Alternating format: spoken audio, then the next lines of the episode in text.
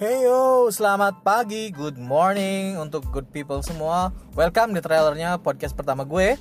Perkenalkan nama gue Aditya Agung Graha Ini adalah podcast pertama gue. Kayaknya terlalu excited banget gitu ya.